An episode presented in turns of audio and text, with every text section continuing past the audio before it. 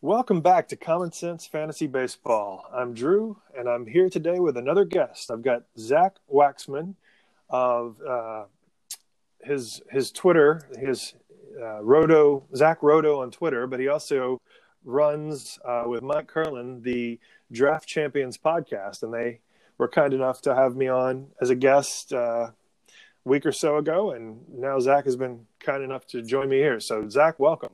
Thanks for having me, Drew. Was that uh, did I cover your introduction? I know there's also a, a draft champions uh, podcast Twitter. Uh, I, will let you give the uh, the address for that if you want. Yeah, we um, I created a draft champions podcast. It's geared to the draft and hold leagues, but um, it also we also plan to cover all um, other NFBC formats. It, you can find it at Draft Champagne on Twitter. Um, draft champions, the the handle was taken already. You, if you uh, search if you search that, you'll find an account with like twelve followers. So is it like a is it like a beer fan account for draft beer or something? no, it's, I don't know. I think it's like I saw a football logo, but you know what? Like, okay, okay. Uh, they're they're probably good follow too. So if you if you if you, if you search if you search draft champagne, you can follow follow us for sure. But you can also follow um at draft champions on Twitter. They, they, get be their thirteenth, fourteenth, fifteenth follower too. Like I'm, you know what? I, I'm not gonna not gonna discriminate. That's awesome. I love draft champagne. That's good. Well, okay, so so we're here today. We thought we would discuss um, some players to avoid in early drafts. We've both done a ton of drafts already, and a lot of them are the the draft champions format, and that's also kind of where ADP is coming from because I'm going to look at ADP on the NFBC, and that's a lot of the leagues they've had so far have been champions, which is draft and hold. But I think mainly we're just going to look at this from a, a roto perspective, a standard five by five roto. So, did you? How, how did you? How did you um, um, sort the ADP? Did you sort it by draft champions? No, I, am just going to let it go by all drafts, but I am sorting from January 1st through today. Today's the 21st for anybody listening. And I just wanted to do that because I think things have changed substantially since November. Um, so I'm that's why I am only looking for the last three weeks. Okay, I'm gonna I'm gonna change my filter then as well. Great, to, great. To, to, everything. And so, so if anybody's listening and and you know you're in a points league or any kind of head to head, even if it's head to head categories, um, just just remember that things are going to change a bit. I'm going to try to do a podcast in the near future about sort of like a know your league kind of podcast. Um, but but for today, we're going to be talking about standard five by five roto. Um, and so Zach, let's just start going through this top top 100 if we can get through it. Um, and I'll start with just the first round. And you, you just stop me, or I'll throw it to you every now and then. And we'll, we'll, we'll talk about players that we're avoiding and why, because I think people, I've done a couple of podcasts on, on players to avoid, and people, I think that's really where you can, I mean, really make a lot of hay in drafts is just by not wasting a spot, especially early, especially in this top 100, which of course you're going to be going in 15 team leagues in the first, what, seven rounds. So, so anyway, and in in the NFBC, uh, the the top the first round is, is kind of starting the same way most of the time. It's some combination of Acuna, Trout, and Yelich, uh, with Mookie Betts coming up fourth, and then Gerrit Cole fifth. I'm I'm just going to stop it there, and I'm just going to say, I have actually I've done nine drafts now, I think, and I have not gotten of six. So I have zero shares of any of these players except for Gerrit Cole. I, I managed to later. But um, I'm I think this is a great top five. I think you know the top three is is very set in stone. I do think there's before Mookie, but I love Mookie. I'd love to get him, but I haven't haven't been able to. And then Gerrit Cole is, is 100% my number one pitcher. So so what do you think about that top five, Zach? I like it too. Yeah. Um, I actually personally would prefer Bellinger to Mookie Betts, and just my personal opinion. Um, this year, I like that. I mean, I took Bellinger in my last draft because I had the sixth pick, and I was thinking about um, if I don't get Gerrit Cole, and I didn't. He was taken by Colin Weatherwax, um, who I know you've had on your podcast and is a great drafter. Um, not someone you want to draft behind, but but anyway, yeah, I took Bellinger because I see there's just a lot of upside in the categories. I just think are going to be so strong. Like it's it's hard to imagine him not having um, runs an RBI total 200 200 plus. excuse me. Um, so it's just it's it's really strong there. And you know whether you get 35 home runs or 40 or 45 home runs, and whether you get 10 stolen bases or 15 or more, I'm thinking about making a bold prediction that he steals 20 because I I noticed how good his speed actually is. Like he's I like that. I like he's a complete burner. Now I don't I, I kind of you know I was gonna say 40 20, but I kind of think it's more likely he you know just decides to steal 20 stolen bases than that he necessarily hits 40 something home runs. I mean, of course he has the power. We all know that, but like 40 home runs is not something you would predict anybody to do every year. You know, it's, I don't know, maybe Aaron Judge, but I mean, like even JD Martinez didn't hit 40 this past year. So it's just like, you know, but 20 stolen bases, like he, he's fast enough. If he wanted to, he could do it. But anyway, I, yeah, no, I, I, like that. I like that too. And you know what? I, have been in a bunch of drafts. I just want to say as well, and I've been I've been um, unlucky getting the, any of the top picks myself. I have one. I think I've done probably close to 10 or 12 drafts, and I think I've got the first pick. I got the first pick once, and then beside that, besides that, I think that the highest I've done is seven. But one time I actually lucked into Bellinger at eighth overall, which was. Um, oh yeah, I was in that draft. I think you auto drafted. Yeah, you, yeah. You, you, timed out in the first round, punk. yeah, I didn't, I didn't know. I didn't even know the draft was starting, and then I got, and then I'm like, look. Yeah, I think you said you were like at the movie or something. Well, yeah. anyway, uh, we're, we're we're all pretty much on board here, and I and I think I, I agree with you. I think everybody wants to know though, who'd you take with the first overall? I would go with Acuna. You picked Acuna when you had first overall. I yeah. like that. I mean, yeah. I just think you know Trout and Yelich are both amazing and have incredible. Their floors are higher than Acuna for sure, but Acuna could could be a 40-40 guy. And I mean, like he's almost for 35-30, like he's about as as as good of a chance as you get. So maybe maybe there is more of a floor there than I would say. But but you know, like Trout and Yelich could hit 320, you know, and I just don't see Acuna doing that. But it's you can't go wrong with any of those picks. It's just yeah, I, am going with the stolen base upside. But anyway, all right. So we talked about five. We talked about Bellinger. He's going sixth. Um, let me rattle off a few more here. We've got DeGrom, Lindor, uh, Trea Turner, Bregman, Trevor Story at 11, and Juan Soto at 12. I'll, I'll cut it off there for a minute. Uh, again, I'll go first. I have no problem with any of these. I, I do think DeGrom is my second pick, pitcher just because of safety, although I'm real, real close on Justin Verlander, who's actually going 13. He was the next one right after I cut it off. But um, you know, I have no problem with those guys. Um, Lindor, uh, Trea Turner, uh, Trevor Story, no problem with any of those. Those would probably be my next three. Um, Bregman and Soto, you know, like the only slight knock there is is the stolen bases. I think I would actually put Soto over Bregman, even though he's going two picks later. So and, would I and and Bregman, I'm actually kind of avoiding um, just because this is too early. You know, like Soto, I, I don't really like him. At he's going 12th. I don't. I, I, you know, I have other players that I would put up there. I'd probably go ahead and take a pitcher in the first round over Soto, even if it's you know Verlander or you know a pitcher going behind him. You know, but um, so so tell me about all how many players I named, what you think, and then if you have any thoughts on Bregman and Soto, maybe we can focus on them. Well, yeah, um, I um, I'm with you on Bregman. I'm I'm not taking him here. I like other players better that are uh, after that uh, in the ADP. Soto, I really like. I, I am I am on Soto. I'm getting a lot of um, in that. If, I fall in that range, which I have a lot, I'm I've been get, ending up with a lot, of, a lot of Trevor Story, a lot of Francisco Lindor, and a lot of Juan Soto. Um, it's really hard to argue with Soto. I think you know, like maybe I have like a bias because I'm like he'd be so amazing in a in a, a points league or even an OBP league he he would gain some value because he's like oh huge. He's just a stud at on base percentage. But you know, like he's really good at five by five standard too. I mean, he's gonna he's gonna be a four category stud with a chance to get you some stolen base. You know, if I had to take the over under on his what did he get 12 last year or even I think if I had to say over under on double digits I'd say under. But is he going to chip in 6 or 8? Probably you know, even if he gets the back end of some double steals or something, you know, like with Trea Turner. So it's really hard to to find a knock against Soto. It's just pretty much anybody I'm starting here is either a pitcher or somebody who's going to get me five categories.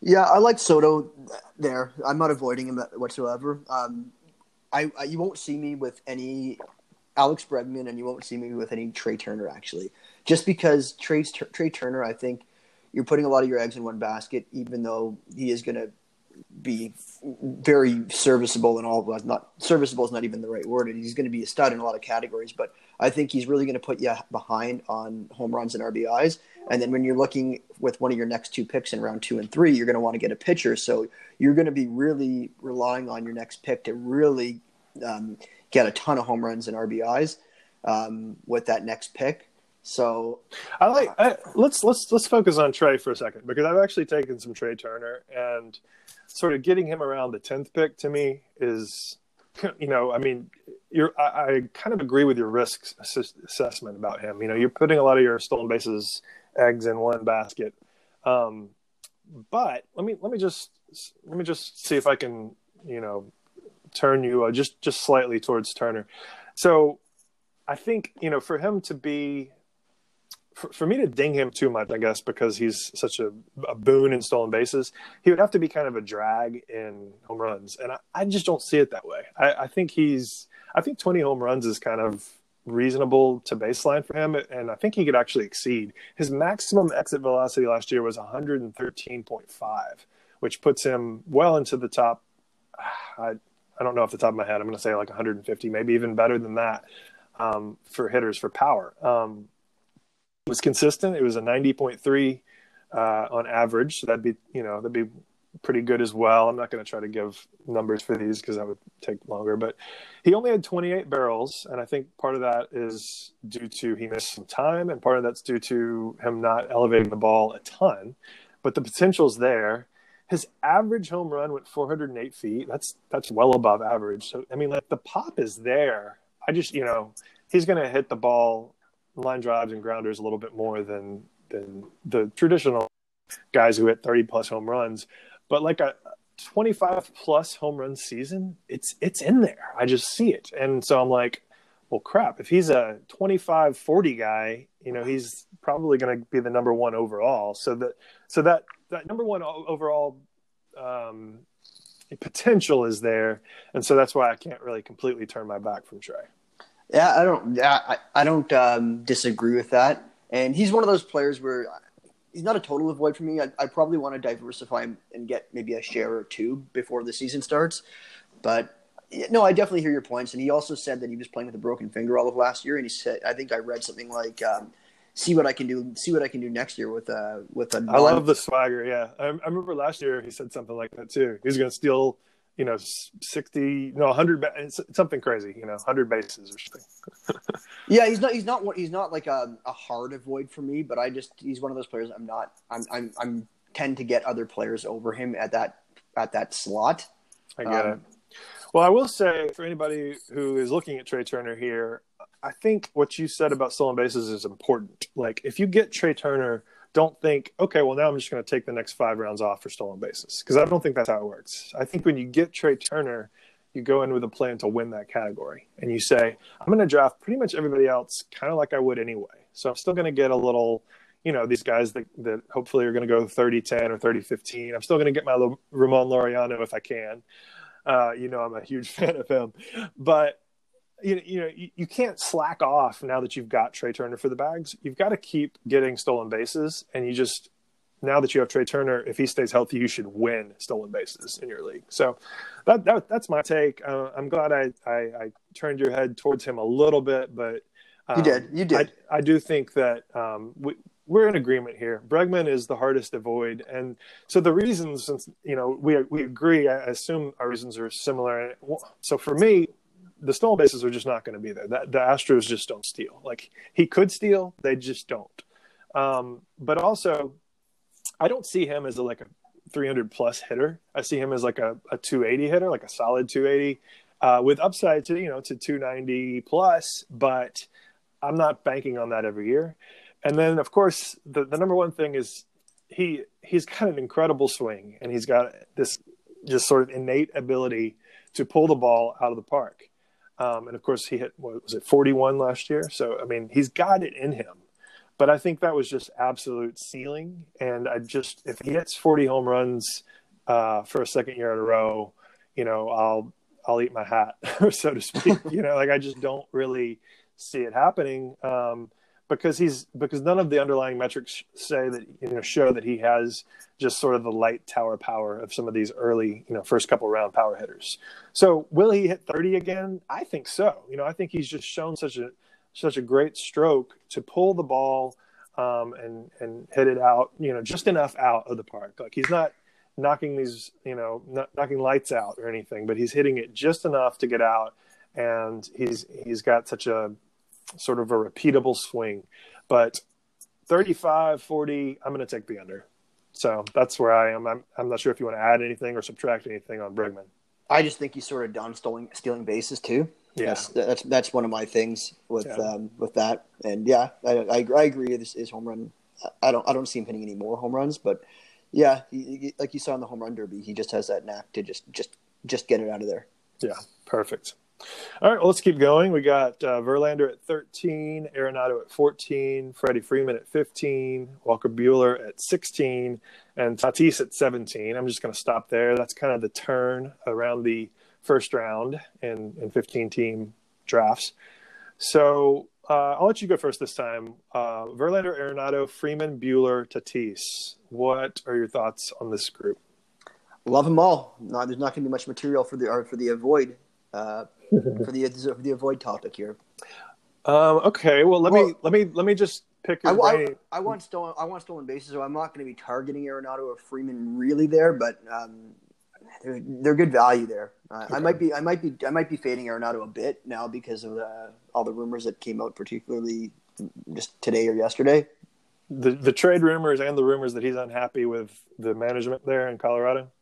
Yeah, yeah, yeah, it's, it's a strange situation. Obviously, you if you draft him here, you want to see him stay in Colorado because he's definitely benefiting from Coors.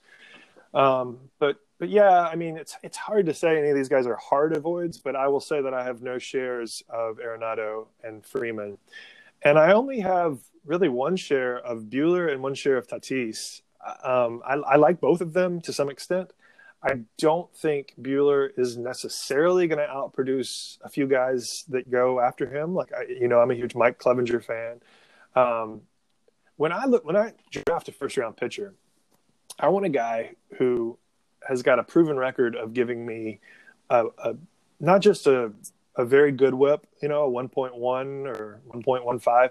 I want an elite, like sub one whip because that category is so hard to get later. You know, you're just going to get all these guys after round 15 or 20 that just you know, 1.3 whip. That's just what you're what you're looking at.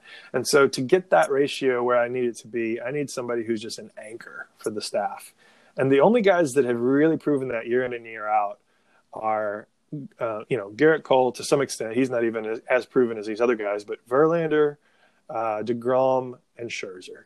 And I know there's like question marks with Scherzer's health. Verlander is getting older, but um, I'm going to put those four as my first starting pitchers. Not to say that Buehler isn't right there in that next tier, but um, you know, I, I, think I would take Scherzer over him still and just roll the dice on the health. I, and like I said, I, I like Clevinger a whole lot, but that's that's what I'm looking for there. Um, and then Tatis, you know, like he's great. He's he's not going to hit 300 again. You know, he's going to hit 275, 280, I think. Um, but but the five categories is is where it's at. I mean, he's definitely going to get you. He's definitely got the power and he's definitely got the speed. So, you know, upside 30, 30.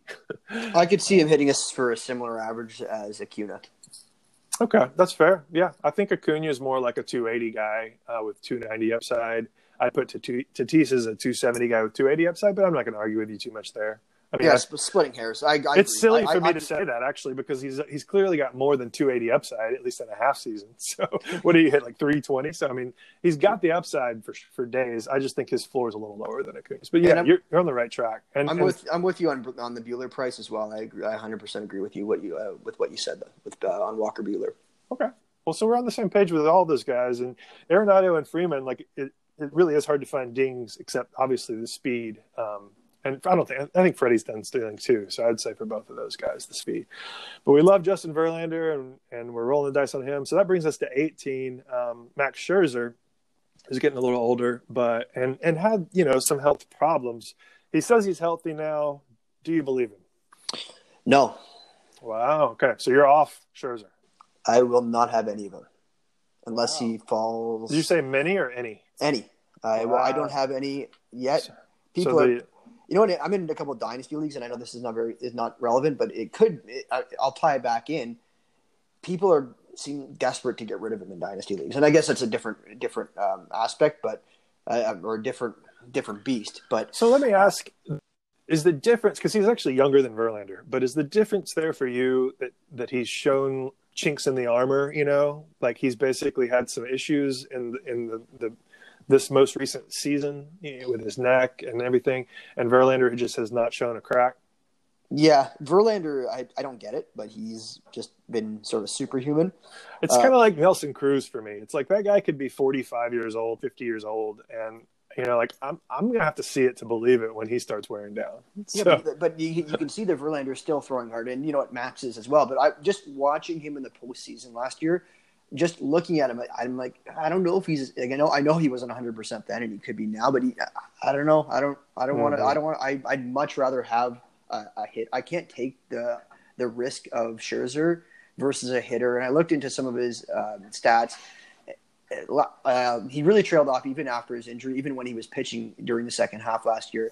He, um, I believe, and you know, I don't have the stats in front of me, but I, I, believe he's like like you were alluding to. He had a very he has he had like a sub one WHIP um, the last several seasons. But if you look at, I, I believe, and I could be I could be mistaken because I don't have it in front of me. I think three of the last five seasons, um, he had a WHIP over 1.1 in the second half. So he's really been he, he's he's trailed off in this in the second half, be it due to injury or otherwise. Um, I think it's the last five seasons. So I use another second round pick on him. I'd rather have a lot of the hitters in that in that uh, area.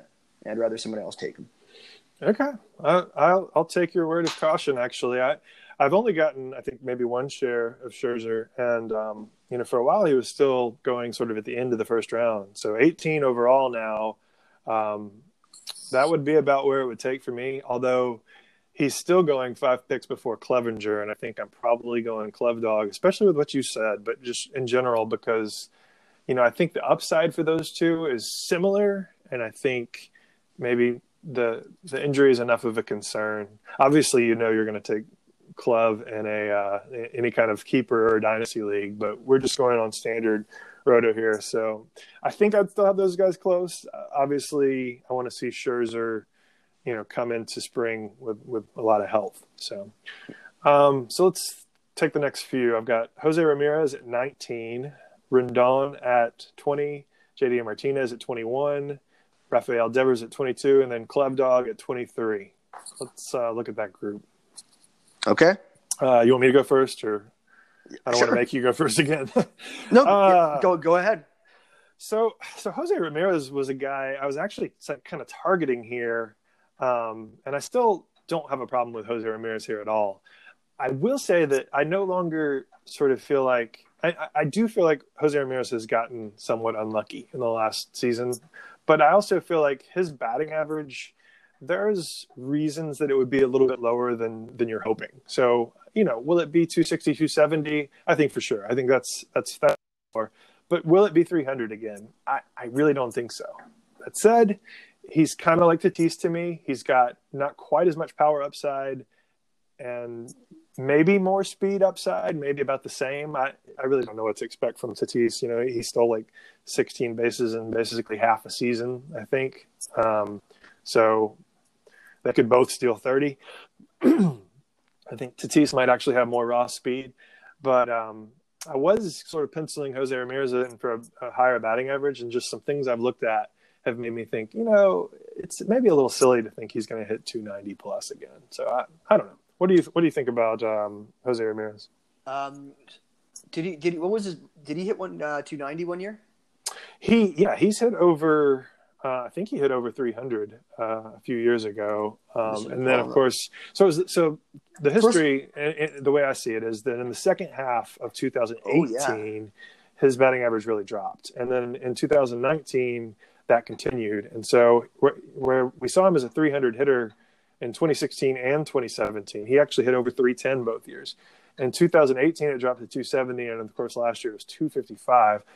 We know, you know, if you're if you're starting to, to split that and look again by like months and halves, he he actually hit 327 in the second half of 2019. So he's he's got it in him. Uh, is there is he just the streakiest hitter of all time? Is there reason to think that he will, um, you know, have a lower batting average? I, I was kind of just saying he got super unlucky and he's super streaky and all this stuff, and I was like he could totally hit you know, anywhere from 270 to 300. That may actually be the case. I'm just sort of like, I'm just sort of taking a little bit um, of a step back from thinking it's going to be on the higher end of that range. I like him. Um, I, I, I want him in. I want him in every draft. I think there's a market inefficiency in Jose Ramirez this year. Um, just uh, looking back at his stats, uh, yeah, he was a 300 hitter two years in a row, and then he's trailed off at the end of 2018 but still, even after trailing off, he was a top three pick. Um, definitely not avoiding Ramirez. I I think I, have said this before. I, I had him a couple in a couple teams last year, and even despite what he did in the first half, starting off extremely slowly, he, he, I was still able to tread water with some of those teams and still win some of those leagues with Ramirez or place in the top three. So I definitely like him. I definitely like Jose Ramirez this year for for his price. That's a good take, and I want to be clear. Uh, I am definitely not off of Jose Ramirez. I'm taking him over Bregman. I, I, I do believe I'm taking him over a lot of these other guys in the second round. I just wanted to temper my enthusiasm a little bit because um, it was it was going to be easy to see him getting pushed up into like the first round and maybe even the middle of the first round. And I still, you know, there's still some guys there that I like over him. So I'm just trying to kind of keep myself realistic. And I will say that another part of it is the home runs. It's, it's almost exactly what I said for Bregman about the power. Jose Ramirez, Jose Ramirez has a very similar way of being able to pull the ball out of the stadium. He just or out of the park. He just has not been as as um, he has not been as consistent as Bregman um, at, at, really anything. That's why the batting average has fluctuated greatly. And but you can see um, with him and Bregman the potential for sort of a wide range of outcomes in home run total. So would he if he hit below 25 home runs, I would not be surprised. But then I would also be surprised if he didn't get you 25 25, which you're going to take every day. Um, so to me, he's like a Starling Marte at third base with some with a little more upside because we've seen him hit, you know, 39 home runs I think a couple years ago. So so Jose Ramirez is great. I'm not going to ding him. I'm not going to say anything else bad about him, and I would I would take him at 19th. And um, to continue on, I would actually take him I think over some of these other guys. So Rendon, JD Martinez, Rafael Devers. So to me, all three of those guys sort of have the same thing we've been saying about a lot of these hitters. They're great. They're going to hit for a very good average. They're going to get you an amazing four categories, and maybe this is the spot where you can start looking at four category hitters. But none of them are going to steal you bases, um, except you know Devers may throw in a few, but he's also going to have a little bit less power than Martinez and just sort of all around production. I think than Rendon. Although I don't know, we could we could compare Rendon and Devers probably and, and you know see what we think. But Rendon's got more track record. What do you think about those three? Well, I'm not avoiding any of those three. Devers, I think he stole eight bases last year, but he was also caught eight times. He sort of looks like a pudgy guy, sort of like Jose Ramirez. I'm looking at them, you're surprised they steal any bases, but um, obviously they're very good athletes. Um, in terms of these guys, I think there's regression to come uh, for, in the runs category for Anthony Rendon and Rafael Devers, and for two different reasons. At Rendon, he I don't think he's going to have um, the protection or the the, po- the potent lineup behind him like he did in Washington. I think obviously having Trout in front of him helps for the RBIs, but for the runs, I, I see him taking a step back, um, and it's not hard to take a step back because he scored a ton of runs. And Devers, um, he was one of only a very short list of players to score um, runs over 50% of the time that he was on base. And I think there is an element of um, reliance on other factors other than what's in your own control to do that. And I don't, I don't have an explanation for why that is. I can pull up that list. It was, a, it was sort of a, uh, a random list of players.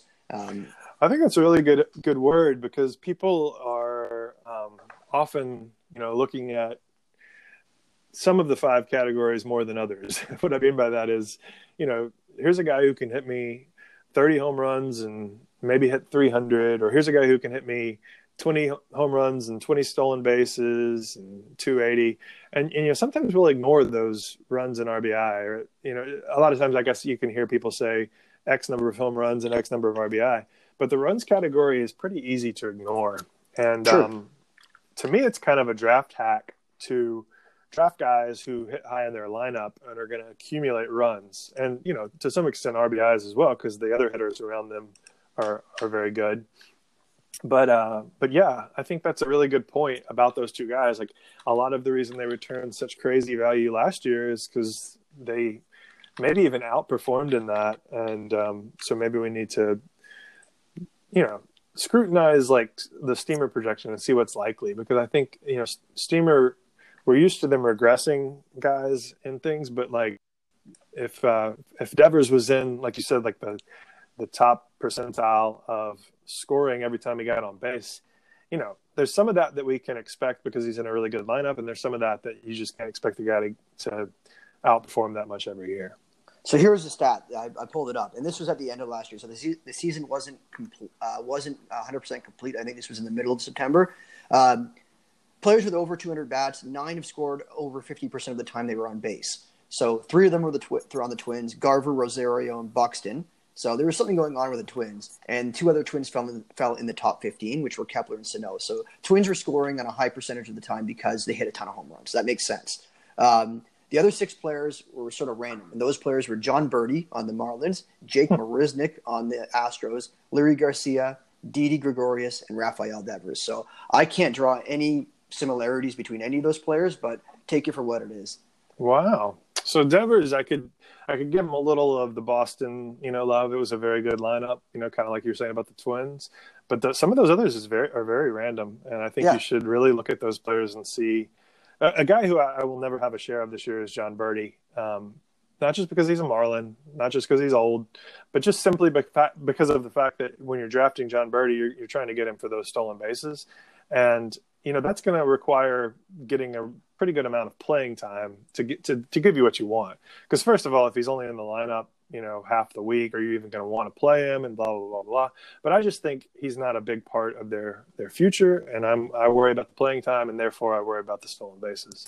So we but, we we, uh, we got another we got an avoid. We sort of uh, we're sort of going getting ahead of ourselves, but he would be in a, he would he would be in a void. About 250 picks ahead of ourselves, but yeah, yeah, yeah. yeah.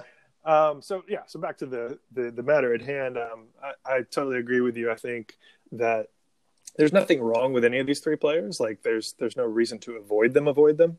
But um, that's probably not where I'm going in the middle of the second round. Um, I just am looking for different things there. You know, sometimes I'm a lot of times I'm trying to get the two aces to start off. Um, a lot of times I'm just looking for a five category guy, and I'll even go early on um, not that early on Bryce Harper, but uh, early, you know, early on Starling Marte. Sometimes he's even fallen to the third round, but I'm happy to take him in the second. So um, I like I just like to get my certain things in the first few rounds, and um, five categories is part of that. So.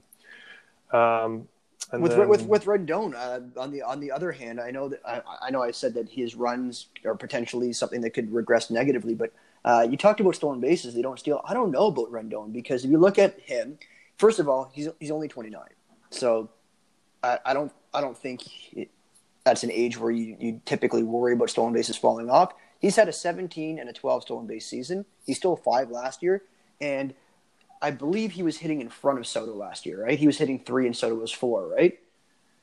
Uh, most of the time, I believe so. Yeah. yeah so this year he's going to be hitting after Trout, but who's going to be after him? Justin Upton, uh, Ohtani, maybe. So I think there might be he might have more of a green light to run, and I and I don't I'm not really basing this on any anything factual, but I could see him getting ten this year. Hmm. That's an interesting point. Yeah, and I think he's he's like super safe, right? Because even if he regresses in one area or another, let's say Steamer's right, and he definitely pulls back in in runs well, they've got him pulling back in RBIs too because he had so many last year. But but I think I could see him. I mean, he's going to have Trout, who's like always on base, uh, to drive in, and you know, uh, who knows how the the home run park will work differently. I mean, they're they're just kind of regressing him across the board, but um, I, I, think he'll I think he'll beat his projections uh, by a little at least, and you know, I just think he's got plenty of upside. So I, I like all these guys. I'm not really finding anybody to to avoid in here. Uh, I said I, I, mentioned Clevinger was going 23rd, but let's let's case him in the next several picks because we got some pitchers going off. So so 23rd is Clevinger, 24th is Jack Flaherty, 25th is Bryce Harper, 26th is Shane Bieber, and 27th is Stephen Strasburg. So so Bryce Harper and four pitchers. So I guess we can get Harper out of the way. I'm not avoiding him at all. I think he's in the late second round. I think Harper's a great value because um, he is going to give you, you know, basically five categories. Now he might, yeah, he's definitely got the downside to hit 260, but I think he's also got upside to hit 280 plus. So, um, and then you know, I don't think many people realize. I think he stole 15, 15, 15, yeah. yeah. I think that's right last year. So, you know, I'm not, I'm not, I don't think he has the raw speed of Bellinger, but he has plenty of speed. And he, he stole 13 the year before that.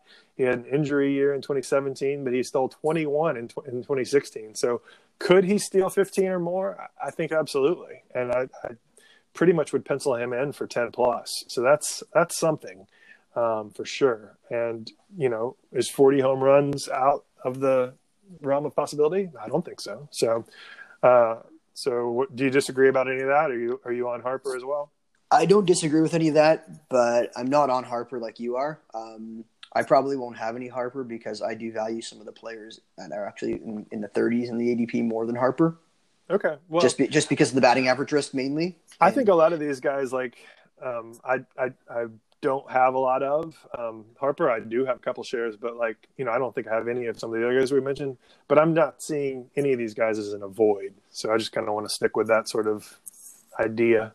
So yeah, you're, you're not really avoiding him. You're just not getting shares. I'm not getting him. A sim- simply, I won't have shares of Harper because I value Austin Meadows, Xander Bogaerts, and Ozzie Albies over Bryce Harper. Okay, well that's interesting. We can talk about those guys when we get to them because I think, uh, you know, I think there's reasons to like Harper.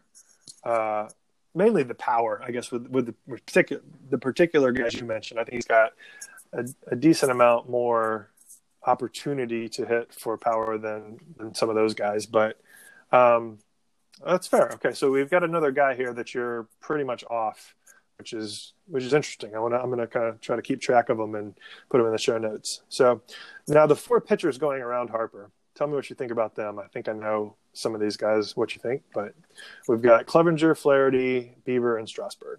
I like all of them. Um, they are, I believe, my set. It's my six through nine pitchers in my rankings. So I agree with their their their slots here.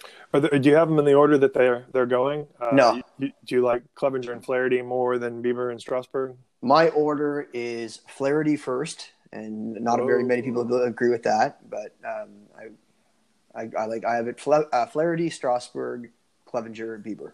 Is my order. Okay, it's a little different.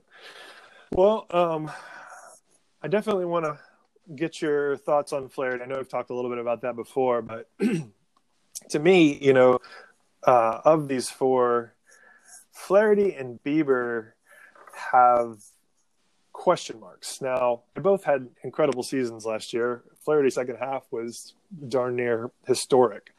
Uh, and maybe it's like he's also getting a little bit of more doubt than he would otherwise get because of what German Marquez did the year before. You know, he had almost historic season, even in or, or second half, and then obviously did not continue in 2019. And I'm not saying anything like that will happen to Flaherty, but I will say that, you know, he had some metrics go further than you would expect possible in his direction. His splits in for for the months of August and September, mainly what I'm talking about. Uh, he had uh, pulling it up. Sorry, he, in August he had a 95.7 percent left on base rate, and on and in September a 94.8 percent left on base rate with you know sub 200 BABIP for the period um, of those two months combined, and you know obviously part of that was he was just killing it but part of that you cannot expect to be sustainable. Yeah, I I I, um, I understand all the all the concerns people are raising with Flaherty, and I've seen I've seen a lot on Twitter um, going back and forth with the pros and cons. Um, I, I wouldn't say I'm avoiding any of them, and I've I've gotten shares of I think most of these pitchers, and I like this is where I, I guess I'll, I'll like to diversify my my teams and, and get. I've taken Strasburg over Flaherty in leagues just to diversify that second round pick because I don't want to. I don't want to have Flaherty on every team, and then if something happens, um, then all my teams are sort of dead. But um, I, I, see that I see there's there's risks involved with everyone. Like Flaherty had the huge splits. Bieber, um, like, like, he had. Um, you can look at his opponents, and he he he didn't have as much consistency as the other pitchers. Strasburg has his injury history, and Clevinger's coming off an injury too. But I, I definitely see the point for Clevinger being the top dog out of all those, and I can't really argue with that. But none of the none of these players are, are an avoid for me. I think I like Clevinger because he's just the strikeouts are just out of this world. And um, going back to Flaherty, I won't say that I'm a hard avoid um, at any price. I, I, just I'm not getting him right here. But um, if you take sort of his season as a whole, he had a sub three ERA, a sub one WHIP, just barely, but still. And so even if the second half was completely unsustainable, the first half wasn't great. And yet when you average it all together, he still comes out pretty well, um, very well, in fact, with just a few, um, you know, less strikeouts than some of these other guys, especially Clevinger and the guys who went earlier in the first round. But then that's why they're going in the first round. So, so I will temper my. I don't want to come off as a Flaherty hater. I just think I would I would prefer to get him a round or so later, and that's just not going to happen. So, nope. but uh, but Bieber, you know, my thing about him is, you know, he is not really kind of a man. I don't even I haven't looked at him recently enough to speak too intelligently, but you know, one of the things people complain about is you know he has a higher barrel rate than the other aces, um, or you know, second, third, first round pitchers, and you know his his expected batting average against is higher uh, than all of these guys, and so you know what to make of that. Maybe he's just you know so is um, for instance, uh, Greinke's. Uh, so maybe he's just like a slightly better Greinke with more strikeouts. Well, that's that's a pretty darn good pitcher. You know, that's certainly a, a second or third round pick. So I don't want to pick apart really anybody here. And if Bieber's your guy, then then go get your guy. Another thing is he gets to face the Tigers a lot than the Royals. So um, so yeah, I'm with you. I, I, like I can get behind all of these. I have my favorites, obviously Clevinger and Strasburg. I got a, a, share of him recently, and I I do it again. So so there's nothing wrong here. Um, I'm not going to say that I'm avoiding any of these, and it sounds like you're not either. Correct. All right. Well, let's press on. I don't think we're going to get through 100 today, Zach. we have more to say about the first couple rounds than we uh, thought we did, even if we don't have many avoids. Yeah, not at this pace. There's no, there's not really any hot takes either. So it's unfortunate we're like. Well, I, am interested I, I'm, that I'm, you're. The, you would actually say you're off Harper and you're definitely off Scherzer. So that's um, that's interesting. You know, like we we'll, we can have some some sort of differing opinions here, but um, no, I'm finding this useful. Hope you are. I definitely. So 28, Aaron Judge. 29, we have Gleyber Torres. 30, Pete Alonso. So he's actually fallen on average. He's going anywhere between pick 21 and 45 right now, and that's just for the last three weeks. Uh, 31, Jose Altuve, and 32, Starling Marte, and I'll go ahead and throw in uh, 33 Austin Meadows, your boy. So that's kind of the, the turn as you come back around um, from the sort of the end of round two to the beginning of round three. So you got your you got your Acuna, you got your Ye- Trout and Yelich. Who do you want to to pair it with here. Uh, you you know pick two. so Judge, Torres, Alonso, Altuve, Marte, Starling Marte, and um, and Meadows. What do you think?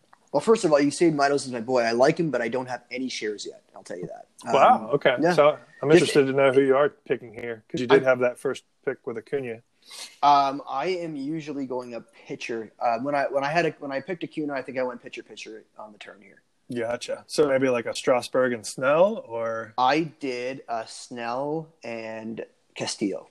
Ah, okay which you know jump them up a little bit to get your guys but i get that so yeah, as far as these hitters here just i mean obviously it makes sense that you you might not get them um, because if you if you're taking a hitter early which I, i'm pretty sure i would be i'm not there's no way i can pass up on Acuna and then probably not Trout or Yelich either So if you're doing that with those first three picks, it is likely you'll get a pitcher here. But um, are there any of these hitters that you would just right out avoid?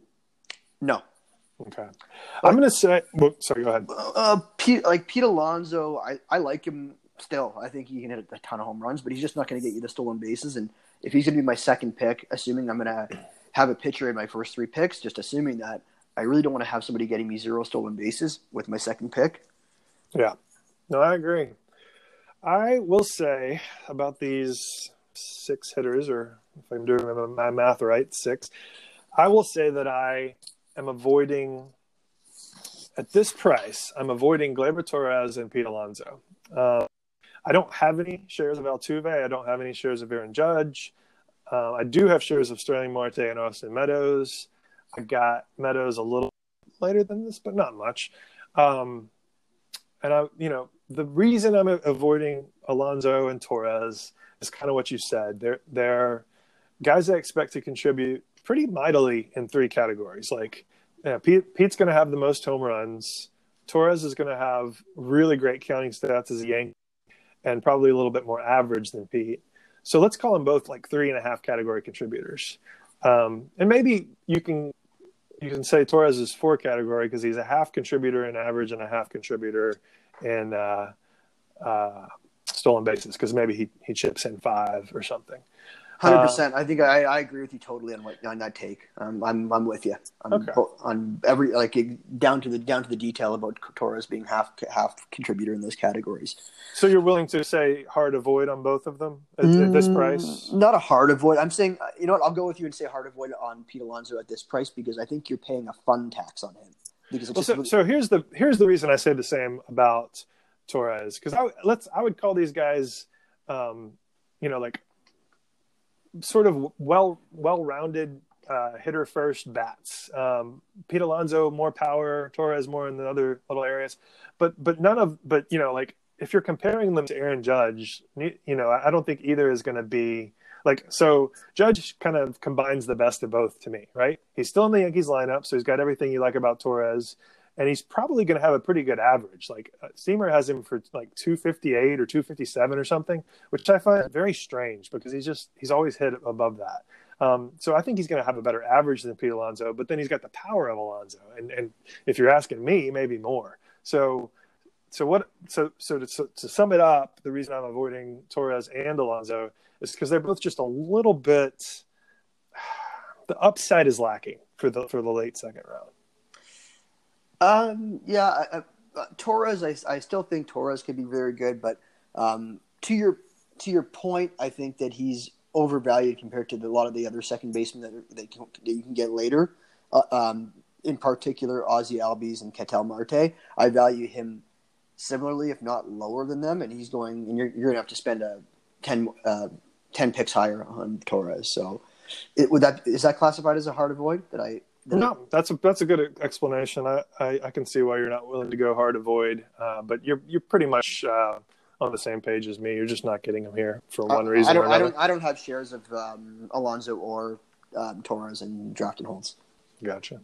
So I guess if I had to pick from all these guys, I mean, I like Judge a lot. Don't get me wrong, but Starling Marte and Austin Meadows, to me, they're more complete. Um, Meadows, I like him for a lot of the reasons I like Harper. I think, um, you know, the the average is going to be good, if not very good. You know, I'm, I'm, sort of penciling in 280, and I'm happy to get more. Um, I'd like Harper's counting stats better. Um, Meadows should get a full run at playing time, but I don't think the lineup's quite as good, um, or at least the hitters around him to to do what he needs them to do, get on base before him, hit him in after him. Um, the power, I think, I think Harper has more power and I, I, I question whether either of them will steal much more than about 10 bases. I think they both got the potential to steal 20. I just don't think either of them will really do it. I think if I had to pick who would have more between Meadows and Harper, I would probably go Harper, but it's close. So they're very close. Um, Meadows may edge him a little bit, and um, batting average, Harper to me has the edge in power. But even those are they're actually pretty similar players. Like I can see why Austin Meadows has has gotten pushed up to here. I do think the power, while he's got real raw power, he he doesn't quite get to it as much as as some guys who are are real 40 home run threats. I think he, he has got it in him, but um, well, maybe I'm wrong. I was just looking on Statcast and he had 50 barrels and uh, 42.9% hard hit rate, 16.7% launch angle. Yeah, it's it's pretty much all there for Meadows. Um, I have I have no problems with him. I'm getting him. I'm getting Marte. I happen to be getting other guys more, but no no avoids here, so we can move on if you.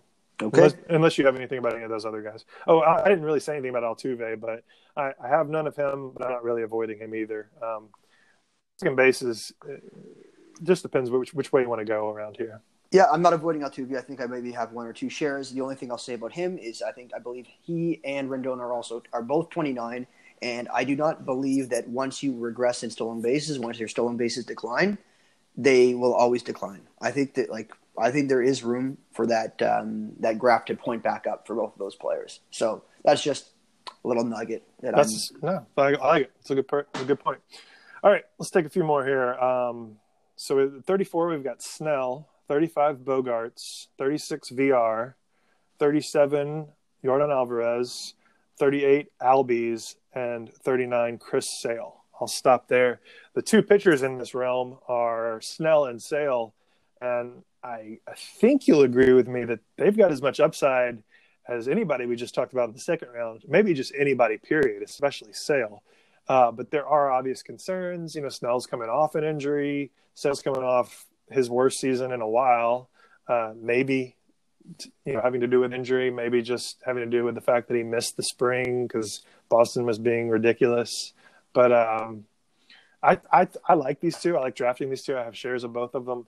I you know I think a lot of times I'm trying to pair them with one guy in the first or second round, one starting pitcher.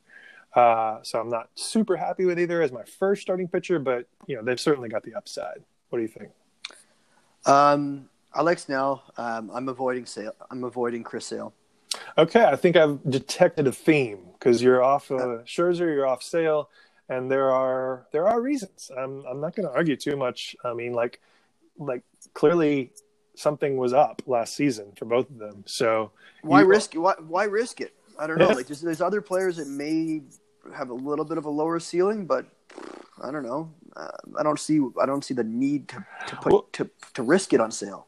So I actually have an answer for that. Let me give you my answer, and that is when I'm drafting a pitcher in the first two rounds or three rounds, or even the fourth round, I want the kind of upside that, um, like I am I I need a guy who's going to anchor my staff. And I think I sort of said this a little bit before, but like I'm not just talking about a good, a, you know, a very good ERA, you know, like five or better, you know, like a very good WHIP, like 1.1, like uh, you know, very good strikeouts, like 200 strikeouts. I'm talking about a guy who's got upside for you know a sub three ERA, maybe 2.5, uh, you know, a sub one WHIP, maybe 0.9 uh, 250, 275 strikeouts or more.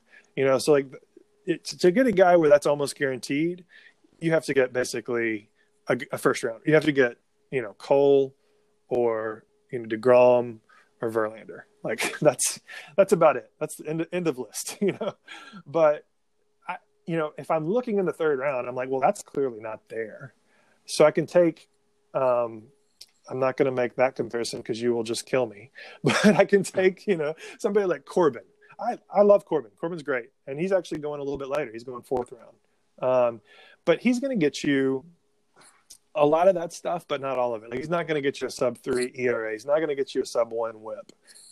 Um, he's probably going to get you a 3.2, 3.3, 3.4 ERA, uh, 1.1 whip, and you know a good number of strikeouts, maybe even 250. I don't. I'm not looking at it right now, but he's not, not going to get you Gerrit Cole or or, um, or Verlander numbers. And I think that's the one thing I can say about Sale and Snell is like I see why they're going here because the upside is tremendous.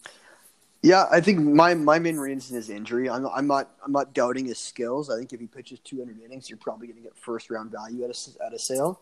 Um, he still had a great WHIP last year. Um, I believe that for any pitcher that had an ERA over four, and he had an ERA of 4.4, um, Chris Sale had um, the highest K minus walk percent in history for anyone with an over four ERA. So um, that's not surprising. He's he's really good. It's just it was it was a, a lot of question marks last year.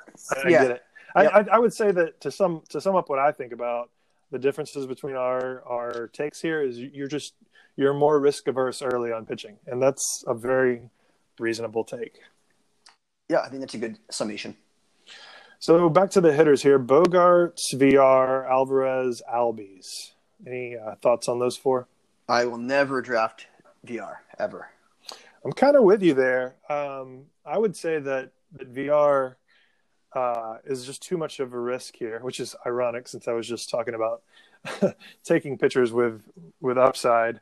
Villar's got upside, but I mean, at the in the third round, um, so so for one thing, like he's not hitting 25 home runs again or whatever. You know, he's, not, he's probably not hitting over 15 home runs, especially in Miami. Right. Um, it's not that he doesn't have a little bit of power. It's just that Miami is going to going to kill that.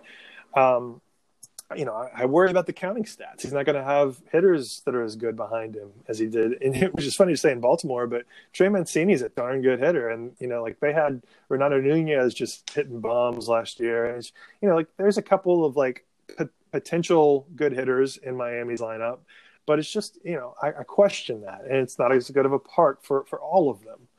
Um, and then, of course, the stolen bases are the reason you draft him, but that is not a sustainable enough stat in his game. So I'm I'm kind of with you. Like I wouldn't I wouldn't uh, make fun of anybody for taking him because I think I know why they're taking him. You know, they want 45 stolen bases or whatever. Someone always takes him in this round. yeah, that's why he's going 36th. I just it's not going to be me. I'm Actually, just I, see, I see a low of 70 actually on this ADP. Like for, uh, from And you know, uh, it kind of goes back to what you said about Trea Turner. I don't necessarily agree with this whole cloth, but I do agree that there the the guys that you're taking for just stolen bases, which I, to, to me Villar falls into that category a lot more than Turner does. Um, the, the Mallex Smiths of the world, like I have no use for those players because they're you know they're going to hurt me elsewhere, and I want a guy who's really helping me a lot of places, which is why I'm trying to get guys like Ramon Laureano because he's going to get me a, a, good number of stolen bases, whether it's 15 or 20 or more. Um, but he's also going to get me above average home runs and then a bunch of counting stats and a decent and a hopefully a pretty good batting average. And so I know I'm jumping ahead to talk about him, but when I look at Villar, I'm like, what what else is he giving me? You know, I'm hoping for the stolen bases, but everything else is going to be meh to to bad and I just I'm I'm just not really enthralled with the profile. So I'm with you on that one, man. Yep. Same. I think uh, similar uh, similar comment for Mondesi on my on my end as well. Just um, Okay. I We think didn't, I'm, I didn't think I I don't think I mentioned him, but he's going Oh, 40th sorry. right after Chris. yeah right Sale. after Chris Hill. I didn't know if you mentioned him. I No, forgot, no, it's, but go ahead, go ahead. but I think he fits into the conversation with uh, Villar. Um, I just I feel like I'm losing just looking at the math in a roto league. I feel like I'm losing too much on the other stats for the um, for the probabilities on the stolen bases. Got it. I know you like Bogaerts too, right? I do. So is it just the all around goodness with maybe a, you know, certainly stolen base upside. He just doesn't look like he's stealing anymore, and the Red Sox are stealing less. Yeah, I like I I liked Bo- Bogaerts quite a bit. I liked him last year. I like him again this year. I liked him last year too. I actually took him in the main event in, in the third round. I took him right around here, which was earlier than he was going, but he obviously wasn't making it back to me in round four. So I was like, you know what? I want I want some Bogaerts. He's just you know the, the counting stats really off the chart. Obviously, he's got um, you know thirty plus home run pop, and he's got a very good to great batting average. Uh, but those counting stats are just where it's at. He's just in a prime spot in a great lineup. So And if you're talking uh, auctions, and th- this this can be t- this can be um, this can be related to the ADP that we're talking about. Compare Xander Bogaerts with um, Alex Alex Bregman. Bregman's cost versus Xander's cost. what there was, yeah the value Three, that they're returning. 365 days a year, slam dunk Xander Bogaerts. Like they're very comparable in stolen bases and batting average. I think Xander has more batting average, more runs, potentially more RBIs. Like what what where does Bregman? I guess maybe more home runs, right? But we're not even confident in that. But for five, seven more home runs, I think Xander crushes Bregman in every other category. I could not agree w- with you more. I think that's a really good take. that's that's to me that's more of why I avoid Bregman in round one. You know, because I think this is a good spot for Bogaerts, like you said. I don't I don't think I would take him in round one, but but No. 100 percent I would take him.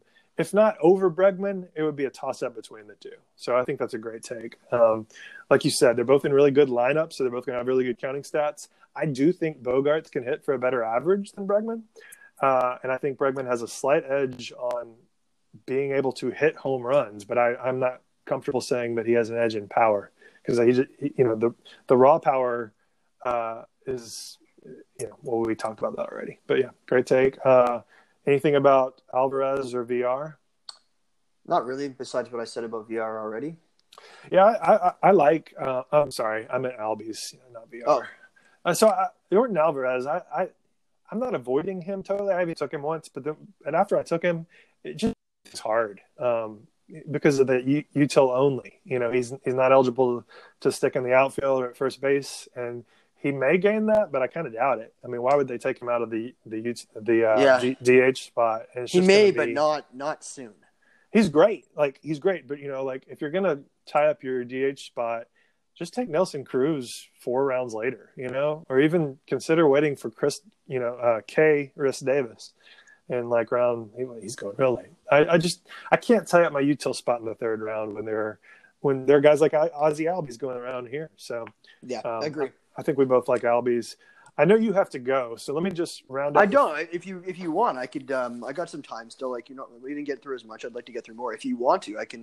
Okay, well, we- ex- we can keep go going. for the top 50 that's that's 10 more guys um and then i'll i'll check in with you again but so we said Mon 40 um i'll just rattle off a few more 41 javier baez 42 keston hiura 43 george springer 44 charlie blackmon and 45 ketel marte so that rounds out the third round with five hitters um uh, I'll let you take it first if you've got thoughts.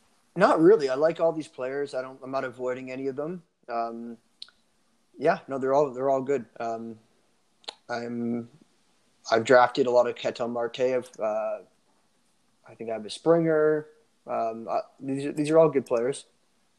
I'm totally with you. I um, I will say that Keston Hiura, I I want to see it a little bit more before I take him here because I mean, look at these players around him. I have not actually drafted Javier Baez yet, but I'd love to. Um, and if I had my chance at pick 41, which is astonishingly seems like where he's going, then I'll probably get a share of him in the near future. He's gone as late as pick 56, which to me is just just insane. I just don't understand that. And then Yeah. um, so so I'm not often here. I'm not I'm not calling him a hard avoid. I'm not taking him at pick 42 because I'm taking George Springer and Ketel Marte everywhere I can get them. Um, and I'm totally open to Charlie Blackmon too. Um, probably would have him a little later, and he's going a little. I mean, he's going as 59. It's crazy. Getting getting any of these five players that we're talking about in the fourth round is just a steal. Um, uh, George Springer, you know, like I don't think he's going to do what he did last year, but he's in he's leading off for one of the best lineups, and you know he's he showed that he's got more power than we thought um, in 2019. Like I maybe injuries were keeping him down more than we thought in previous years, but like he didn't even play a full year, and he had was it, was it 38 bombs, 39, something like that. So Yeah. so Springer is awesome, and you know he's got some speed too. Who knows how much he's going to Astros? Don't count on too much. But the counting stats, I mean, he's a four category stud, and you're getting him at the end of the third round. Um, and to some extent, I could say most of that about Ketel Marte. I don't, I don't think he's going to hit for quite as much power, but 30 home runs, I just think is completely in play. And um, great spot, you know, leading off for a, a good lineup. Obviously, it's not the Astros, but they're they're decent. He's got some good power hitters behind him, or some some guys that are hitting a lot of home runs at least. Um, and you know, he's going to hit close to 300. Like, he is a very very good hitter. So, and you know, he may even it, chip in more stolen bases than these other guys we're talking about here Yeah. the one I wanted to talk about is Javier Baez. I, you know, I looked at his last year, which had, you know, he, was, he had some some injuries, um, keeping him out. Uh, let's see, how many games did he play total in 2019? 138 games. So definitely not a full run, and he still got 11 stolen bases. In 2018, he had 21 stolen bases. So is he going to do that again? I, I don't know. Is it going to be between 11 and 21? I, I, I, think so. You know, I feel like that's a pretty good good place to put him. I think he's got, yeah, you know, he's yeah. going to hit 280 plus. He's going to have very good counting stats, 30 home runs. I mean, like Javier Baez is a great bet at this point, and I don't. I'm mad that I don't have any shares yet. I don't. So, I don't. I don't either. I like all five of these guys a lot. Uh, you know, like I said, I'm, it's not a hard avoid on Keston Hiura. I'm just going to take the other guys first. So, yeah, it's a nice little. Uh, if you listen to the, our other podcast, Honey Hole for uh, second baseman. You know, Wait, what is this? It's called honey? a honey. Yeah, Ray Butler um, taught me a new word. It's a honey hole. I guess it's a, it's sort of a, a spot where there's um, scarce or good resources. So he was talking about the third around pick 100 and third baseman. He's saying it's a honey hole for third baseman. You got your Sano, you got your Donaldson, you got your Turner. I guess like after pick 100. This I think right here is your honey hole for second baseman. Honey hole. It. I think it's it. like it's, yeah. a, it's a, it's a Tennessee term. So you, we'd never we would never have heard Tennessee fishing term. Well, I actually live in Nashville, so. oh, well, we should. I should. I should know this, uh, but uh, I'll have to. I'll have to ask Ray. So is, is Ray uh, Tennessee guy?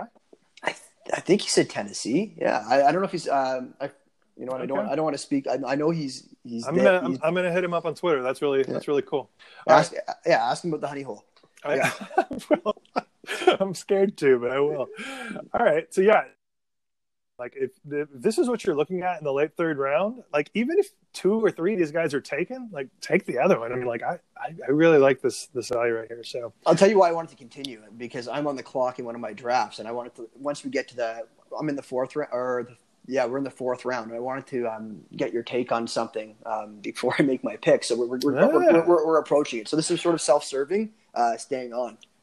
All right. Well, let's look. I'll take five more guys uh, now that we're getting into the fourth round. So, uh, your boy at number uh, 46, um, Luis Castillo. I know that is, my, that is, my, boy. I know how you feel about him. We can talk about him, or or we can. I can not give you a hard time. But uh, 47. well, we're talking about we're talking about a void, so we don't we. we we don't have yeah, to talk. Yeah. We don't have to talk about. You're, you're, you're so right. I'm not, I'm definitely not avoiding him. I just don't happen to have any. I you know out of this, I haven't even listed them yet. 46 Castillo, 47 Corbin, 48 Realmuto, 49 Giolito, and 50 Whit Merrifield. Um, I was about to say that out of this little group right here, if I'm a pitcher, I'm probably taking Giolito. What uh, I'm, I'm, curious, you know, regarding Giolito specifically, how do you feel about him? You just like Castillo more, or are you avoiding Giolito? I'm not avoiding Giolito. I have some of him. I like him because I feel like I'm not so sure about his ratios. I saw um, this morning Ariel Cohen had a projection of a really high. I don't know if you saw that. I think he had he projected him for an extremely high ERA. Oh, I haven't even looked. That's today, right? The ATC projections. Yeah, his his projection is not favorable on Giolito, so I'll take that for what it is. But I think Giolito, I think he threw around 175 innings last year. I think he could bump it up to I was saying this on another podcast. If he can get up to 210 innings and he, he, looks like he's a horse, can he strike out like Cole? Can he be like Cole strikeout figures? I know not with the ratios, but I, I like I like Giolito there. I think is I think the price is right there. Ariel's actually got him for a lower whip and lower ERA than Steamer. Um, he's got him for fewer strikeouts. So that's kind of weird. What does he What does he has have his ERA at? Uh, well, I mean, you know, pitcher ERAs are always high, but he has them for 415 ERA, yeah, and a 122 WHIP. But I mean, like everybody, you know, like I, I don't know, I, I don't really even look for that for pitchers, just just because they're all high. Like you, can, it's hard to find a pitcher after round one with less than a 1.2 WHIP and they're you know less than a four ERA. Granted, you know, like they're they're certainly not giving him the benefit of the doubt that he's going to be able to reproduce everything that we saw in 2019. But you know, Steamer has him for a 4.26 WHIP. I mean ERA. So it's like, well, what do you what do you make of that? I'm not I'm not reading too much into it. But right. um, but anyway, obviously you like Castillo. You're not you're not avoiding Giolito. You're not avoiding Corbin. I assume. No. I love, uh, you know, I'm I'm going with Giolito there, and I also love Realmuto here. Um, I will say that I'm avoiding Whit Merrifield. Um, which is funny because Whit Merrifield just had a very good season. Uh, I think he's almost a lock to hit 290 plus, or at least 285 plus. Uh, I think he's going to have pretty darn good counting stats for you know at least for being on the Royals, if not just in general. But that's that's as much as I can say. Like I, I don't know if he's going to hit 20 home runs ever, and I I kind of doubt it. And um, I don't know how many bases he's going to steal, and that's the number one reason to draft Whit Merrifield. So uh, yeah, I'm with you on I'm with you on that one. I'm just not I'm not seeing it. I'm not I'm not seeing a good case for him here over over other guys that you could put at second base. So yeah, I I, I think I'm on board with you there. I'm also fading Realmuto there. Okay, let's uh, talk about that. He's actually a hard avoid for me at this price. I know um, well, you said you like him there, and I know Toby. We've been we've had him on our show, and I've listened to a lot of his shows. He really he really loves Realmuto at this price. I know that, and, and, I respect I respect his opinions a lot. But for myself, um, I agree with the theory of getting a catcher early. I like to get a good catcher because I think it does give you an advantage. But I think here you're just passing on such great bats with eh, like equal floors, but way higher upside. That I just I can't pass on like guys like I'm just looking. Um, Bryant, even. I know people are kind of down on him. Um, Matt Olson just going ahead a little bit. Like I can't pass on like the hitters and even some of the pitchers around there. All right. Well, let me see if I can, like Trea Turner, let me see if I can convince you to get off of the hard avoid. All right. Okay. And that's all I'm going for here. I'm not trying to get you to draft him, but I want to convince you that he's not a hard avoid. Now, uh, Toby turned me on to him as well, and um, I tweeted about this I just found the tweet. It's, it was back in November, but I said, folks, Realmuto. Uh, I'm glad Batflip Crazy convinced me to look onto, into him. He was the 49th player overall in 2019. Now, just stop there for a minute. I mean, the 49th player overall as a catcher, you know, so so not only are you getting great value in general, drafting a a player who should go, you know, as an early fourth round value in the early fourth round, um, that would not be, you know, great value overall. That would be solid value. But you're but you're getting a catcher, which to me takes it from solid to amazing. Um, now, of course, that's if he can do what he did in 2019 again. But here's what he did: he led all catchers in runs and RBI with 175 total runs and RBI. Grandal had 156, and no one else had over 140. So you are just bagging, you know, 10 to 15 to 20 extra counting stats in each of those two categories. The underlying stuff pretty much supports it. He, you know, he's he really is a you know mid twenties or better home run hitter even at the catcher position. He had a max exit velo of one twelve point nine. He's got 89th percentile sprint speed, so he can chip in some stolen bases. I just think Realmuto is a above average to very good player uh, at any position but when you put him at the at the catcher position, he becomes just completely outstanding. And so I can see why your sort of draft strategy would be like, I'm just not drafting catcher here. I'm just not going to do it. But does that get you any closer to removing your hard avoid on? Um, it does. It does. I was looking at his stats. I'm like, okay, I didn't really, I didn't really remember he had nine stolen bases. I, like I knew that, but I just looking at it again, and I'm looking at his stats. His stats are better than I and like what? And 92 runs scored, if my memory serves. Yeah, yeah, yeah. It was 92 and stuff. Yeah, I believe you're correct. But anyway, yeah. So anyway, um, that's the case. I don't know, but I, I just can't. I like him. You know what? Mm. It's okay. If I didn't convince you, that's fine. You you don't have to. You don't have to say that you're not hard avoiding him. I'm just. I can't I wish I could play the Jeopardy music right now. You're so I'm, close. I, I know what, what I want You're to so close. I'm just trying. I'm just trying to. I'm trying. I'm trying to word it. No, he's still an avoid for me. But what I'm just trying to say is like I need. What I need to do is fill my starting pitchers just with my draft strategy. If, if I'm not, if I'm not getting a pitcher here like a Giolito Castillo or even like I'd prefer a Glasnow. I'd I'd rather other bats around here as well uh, and grab. Um, I think the difference between a, a, like one of the one of those top the top bats available other than a catcher here and um, say a Grandal or a Contreras or a Garver is you're, you're I think you're better off versus whatever's going take, be... take the bat first player now and get the decent catch.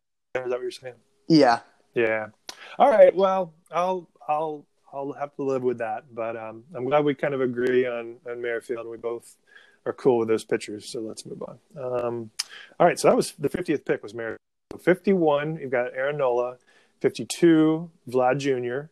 53 Kris Bryant, 54 Chris Paddack.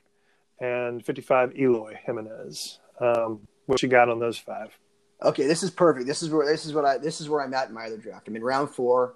I have the uh, I believe the seventh pick in round four, and these are all the players. These all these players are available to me. Um, so I'm none of these are player none of these players are an avoid for me. I, I, I like I like all of these players actually. I know I know people are kind of down on Bryant um, and Vlad, but um, so more so, so- more so Paddack and Nola would be my targets here over the, over those hitters. But depending on what I did in the other rounds, this is really it really depends. But I'm, none of these are an avoid for me. All right. So what I would say here is I I'm not a hard avoid on Kris Bryant or Chris Paddack. But the other three at this point in the draft, I'm not even considering them. So and I'll give you all my reasons, all right? Aaron Nola is a perfectly safe pitcher, but he he's just off my board because he, he because I told you what I'm looking for in a pitcher here and he just doesn't have that, right? He doesn't have the, you know, 275 strikeout upside. He doesn't have the sub one whip upside. He doesn't have the. He may have the sub three ERA upside, but it would take a. In my mind, it would take a career season. So I don't he- think I don't think anyone has that though. At this well. I, yeah, I think you're right. I think that's what I said about Snell and Sale, right? And and so that's why. And, like and, at, you at, know, at this stage, I don't think you're going to get anyone with 275 strikeouts. I don't think you can get all of that. I think you can get some of that from Chris Paddack. I think he actually does have the whip upside, and I think I don't think he has the strikeout upside, but I think he has the whip and ERA upside. So, um, you know, it and it it really depends. You may be looking for a guy who's a little bit more of a horse, and Aaron Nola may get more. You know, he may have a better shot with wins because I'm not sure how good the Padres are going to be. Uh, Phillies should be good. I don't know. I, it's it's kind of splitting hairs there. Um, the reason I'm off Nola is because I want an anchor here for the, especially for the whip category, and I probably focus on that too much. But um, I'm getting you know a couple guys a little bit later. Uh, if I if I've waited, most most likely I have not waited on a pitcher this far anyway. Though, so uh, you may even convince convince me not to call Nola such a hard avoid because like I could see in a strategy getting him here, but like I feel like if I've dra- if I'm drafting Nola here, I've already messed up because I've I've not gotten the pitching upside that I wanted from from rounds one through three. I think Giolito is kind of the last guy that gives you that crazy upside. Except you know like Morton, Charlie Morton later we're going to talk about, and um, in the next round, Yu Darvish I would consider. I've got one share of Morton and no Darvish so far though, so you can just tell by this point in the draft, for the most part, I've already tried to shore up my pitching. My start, my my two starting pitchers, at least one starting pitcher. I, I should have it by, before Nola, so that's that's part of it.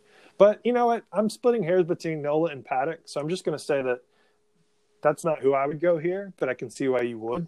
Vlad Jr. Let me talk about for a second, unless you wanted to say anything about Nola or Paddack, because I know you're you're definitely more on them than I am, and probably it's just because you're looking for, you know, stability. No, I'm gonna. I'm, I'm gonna. Uh, I'll wait and, and talk about everyone overall afterwards because this. I'm, I have a decision to make, and I wanna. I wanna. Okay, okay. I wanna. I wanna tie it all in together. All right. So here's my take on Vlad Jr. Um, I think he's going to be a great player. Um, he is still extremely young. He still just came off a season where he did not hit for that 300 plus average that we're all hoping for. Um, what's most important to me, his launch angle, his average launch angle was 6.7 degrees. That is Eric Hosmer territory. That is um, that is a guy who is not going to hit home runs uh, on a very rapid pace. Could that 100% change immediately? Yes, it absolutely could. I mean, we saw what you know Yandy Diaz was starting to do at the beginning of last season. He was a guy who had, I think he had like one career home run or something. You know, he had never elevated the ball. So can Vlad Jr. start to elevate the ball? Yes. Will he? I would just like to see it first before I pick him in a spot where I'm hoping he's going to hit 35 home runs. Um, the batting average, you know, like could he hit 300? 100% he could. Will he? I just, I'd like to see the trend a little bit more before I'm paying this kind of price for him. And mainly it just has to do with what I can get at third base later. And so, sort of shifting over to Kris Bryant, that's kind of why I'm I'm not getting any Kris Bryant. So you know, full disclosure, I've none of any of these five guys, so I'm not going to be able to give you too much guidance here. But I'm I'm going to give you my bear case on Bryant and then Eloy Jimenez, just like I did with Vlad. So so Kris Bryant is a steady Eddie, so that's that's a good thing, and that's about the best thing I can say about him. Like after that, it kind of kind of trails off. It's like, does he have 40 home run power anymore, or you know, did he just get lucky the one year he hit almost 40? It's hard for me to. Um, to you know feel good about the fact that he's really got that in his bat. There's none of the underlying stuff really seems to um, portray that. You know, he's got he's got a, a pretty good maximum exit velocity. It's not elite. He's got he had 37 barrels last year. That's very good. It's not elite. Um, he had a very good launch angle, which kind of you know I haven't looked into his pull ball metrics, but that kind of makes you think he's he's probably getting the ball out of there because he's pulling it more, and that's good. And that you know makes you think, okay, he's he's definitely a candidate to hit something, but um, you could see that going wrong, like it did in 2018, and and losing some power. Uh, and the batting average to me is just it's good but not elite. So, uh, you know, if you want, his expected average has always been lower than his actual average. And if you're in Coors, I kind of give you a um, pass that, but I don't really give anybody else a pass for that. So his expected average last year was actually a very big discrepancy. It was 246, and of course he hit like 280 something. So uh, the year before that was 255. Uh, it's been around 270, you know, before that. So I'm not saying he's going to be a bad hitter, but you're kind of drafting a guy like this to be a boring, stable guy and I just I'm not sure how stable. I, you know, I, I, think he should be a boring stable guy, like 30 home runs, very good counting stats, 275 average, which is fine for this spot. But you know, I just I see a little a little bit of risk. And um, so moving on to Eloy, I guess I would kind of say the same as far as the little bit of risk. Like be he should hit 35 to 40 home runs with upside. You know, he should hit 275, 280 and he should have very good counting stats. But there's a little risk, you know, like he he hit pretty badly for the first half of last his season, and he was a rookie, you know, and you know whether he whether you want to call it a sophomore slump or whether you want to just say he has left he has um, you know a lot left to prove before before we anoint him. I just I'm not ready to pay 55th overall for Eloy Jimenez. So I I've talked a lot. You, you go. okay, so here's where this. So this this will this will um, circle back around to exactly what we're talking. Uh, the players we're talking about in this range. But this is uh, I'm three picks into my draft, and let me just take you through what happened. I the uh, I believe the ninth pick overall. I started with Francisco Lindor, so I got a nice five category player there. Next, uh, I don't really I don't really like the spot I was at next, and I didn't want to reach on any of the pitchers. Flaherty was gone, um, and Clevinger was gone. Um, and then I was sort of debating between JD Martinez, um, JD Martinez, um, uh, Devers, and Rendon. And like I said before, there's a nice little honey hole of third baseman later on. So that's why I actually selected JD Martinez. And um, I don't normally want to take a pit player, like I said, that has no no stolen bases here, but he has such a nice, he's such a, an amazing four category player. I went with him here. It's my first share of him.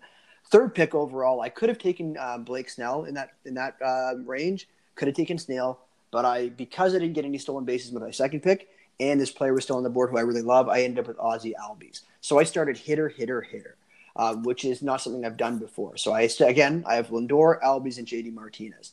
Now with my fourth pick, I'm at the 52nd pick overall, and the players that are available to me are Aaron Nola, Chris Paddack. Um, and Eli Eloy Jimenez, Whit Merrifield, JT Realmuto, all the players we are discussing there, right? So I, I I think I have I think I've made up my mind where I'm going, and it's not any of those players. And you and I, I want to see if you can convince me otherwise because it would be because of all those all those players, it would be Chris Paddack who would be my choice because I don't have a pitcher yet, and I like like you said, he gives you the nice whip upside, and he would fit my team. However, a player has fallen. Who did you say you got in the first round? I took uh, Lindor. So Lindor, JD Martinez, Ozzie Albies. Ozzie Albies. That's I love that start. I love Ozzie Albies. I love I you know I I hardly ever seem to draft JD Martinez, but like I can't say a word against him. Like he's he's going to have a 300 average. He's going to hit you 35 plus home runs. He's great, great counting stats.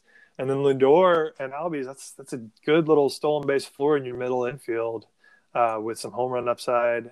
That's a great start. You're going to have really good average from all three of them so yeah, I, I, I definitely think you go with a pitcher here. I mean, obviously, I would try to convince you to take Realmuto, but we know that's not going to happen. So let's no. look at let's look at pitchers. If if it were me, uh, I would probably go Charlie Morton. I am not scared off of Charlie Morton at all. I know he kind of faltered a little in, in, in the middle of the season, but um, I, you know, I, I don't think anybody else here has both his sort of stability and upside. So, so Charlie Morton, he actually ended with a 3.05 ERA. He had a 3.13 in 2018.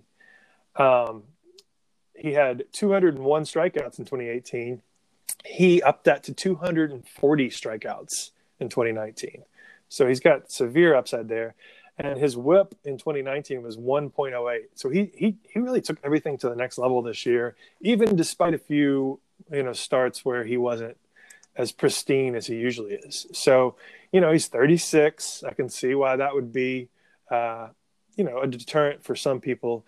But I, you know, I think he's just he's not on Verlander's level, but I'm no more scared off of him just because of age. I think he's shown it. Um, he ended the season with a 1.04 WHIP in September with 11.83 strikeouts per nine. I mean, he's just he's a horse. And uh, you take him. You take him over Paddack.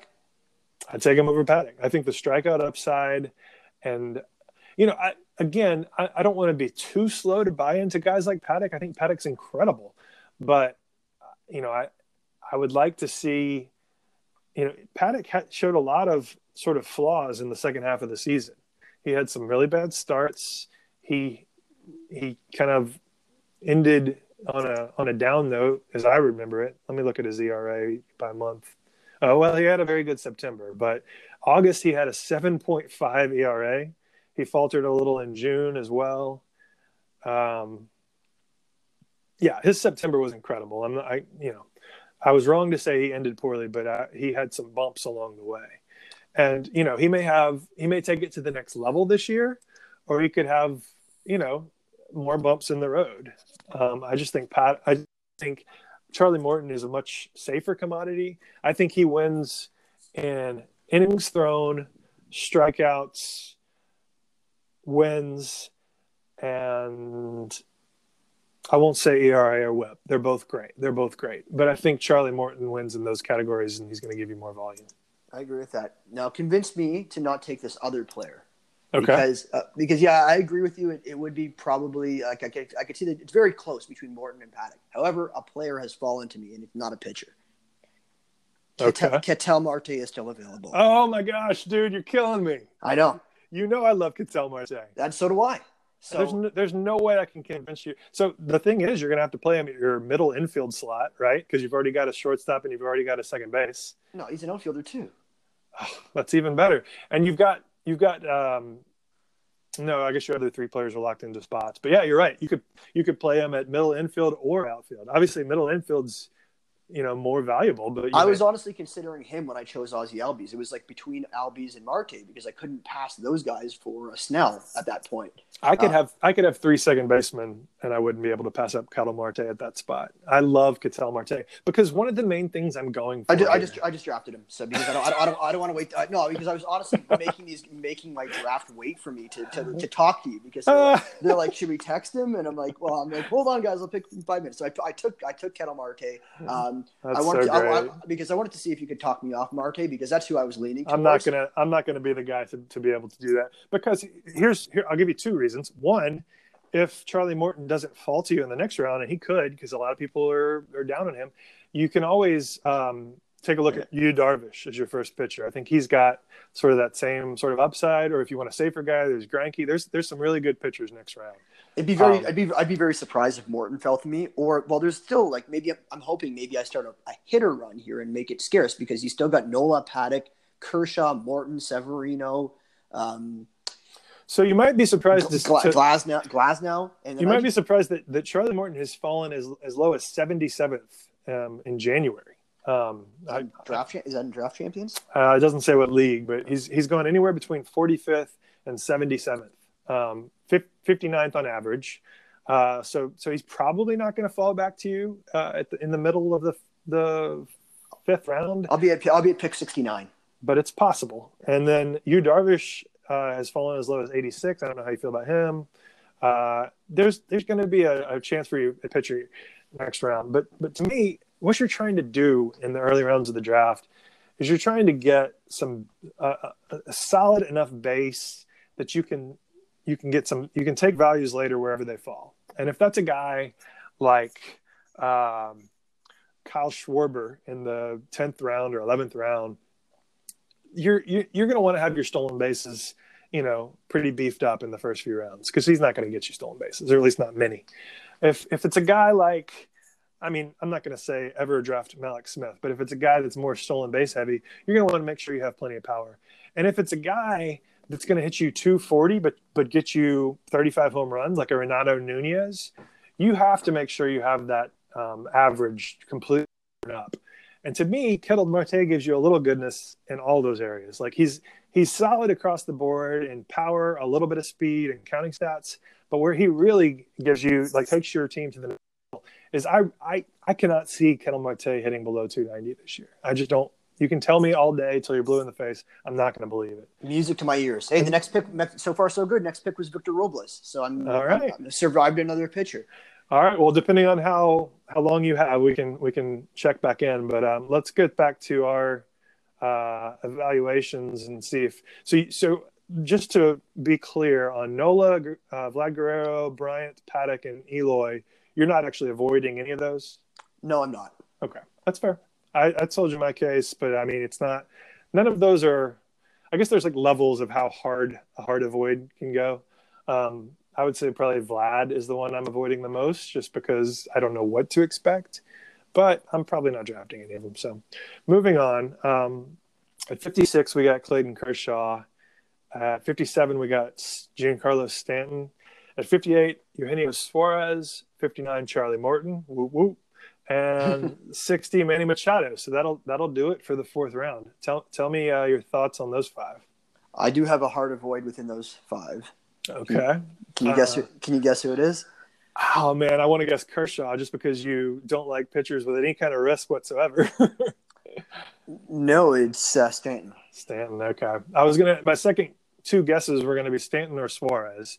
Uh, Stanton, you know, just because of the injuries. Uh, Suarez, I think people have multiple reasons, but you tell me about Stanton.